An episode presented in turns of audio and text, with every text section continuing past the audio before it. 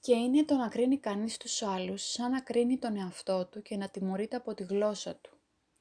Τώρα λοιπόν η σειρά των λόγων απαιτεί να ομιλήσουμε για την αιτία και την θύρα από όπου εισέρχεται και εξέρχεται το πάθος της πολυλογίας. Η πολυλογία είναι η καθέδρα της καινοδοξίας. Καθισμένη επάνω της η καινοδοξία προβάλλει και διαφημίζει τον εαυτό της.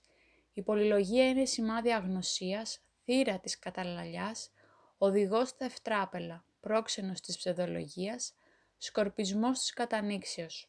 Είναι αυτή που δημιουργεί και που προκαλεί την ακιδεία. Είναι πρόδρομος του ύπνου, διασκορπισμός της συνείας, αφανισμός της φυλακής του νοός, απόψυξης της πνευματικής θερμότητος, αμάβρωσης της προσευχής.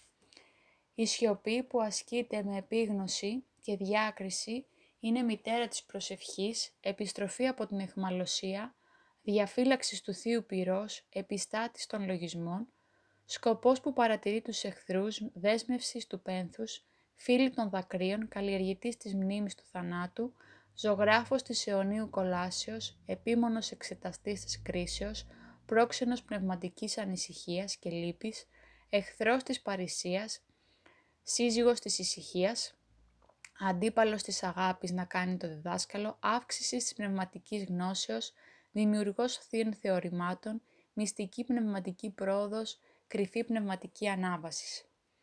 Όποιος εγνώρισε τα παραπτώματά του, εχαλιναγώγησε τη γλώσσα του, ενώ ο πολύλογος δεν εγνώρισε ακόμη καθώς πρέπει τον εαυτό του. Ο φίλος της σιωπής προσεγγίζει τον Θεόν και συνομιλώντας μυστικά μαζί του, φωτίζεται από Αυτόν. Η σιωπή του Ιησού δημιούργησε στον Πιλάτο σεβασμό και η ηρεμία και η σιωπή ενός ταπεινού ανδρός καταργεί την κενόδοξη καυχησιολογία ενός άλλου. Ο Πέτρος, επειδή ομίλησε, έκλαυσε πικρά, ελισμόνισε εκείνον που είπε «Είπα φυλάξω τα οδούς μου, του μία μαρτάνιν με εν γλώσση μου» και τον άλλον που είπε «Κρίσον πεσίν από ύψους εις γην ή από γλώσσης». Αλλά δεν επιθυμώ να γράψω περισσότερα για αυτά τα θέματα, παρόλο ότι με προτρέπουν σε αυτό οι πονηρίες των παθών. Με προτρέπουν δηλαδή να χρησιμοποιήσω την πολυλογία, ενώ μιλώ για τη σιωπή. Τούτο μόνο θα προσθέσω. Άκουσα κάποτε έναν μοναχό που ήθελε να εξετάσει μαζί μου το θέμα της ησυχίας. Να λέγει ότι η πολυλογία οπωσδήποτε γεννάται από τις εξής αιτίες. Ή από κακή συναναστροφή και κακή συνήθεια, αφού η γλώσσα έλεγε είναι μέλος του σώματος όπως διαπαιδαγωγηθεί, έτσι κατά και θα συνηθίσει. Ή πάλι από κοινοτοξία.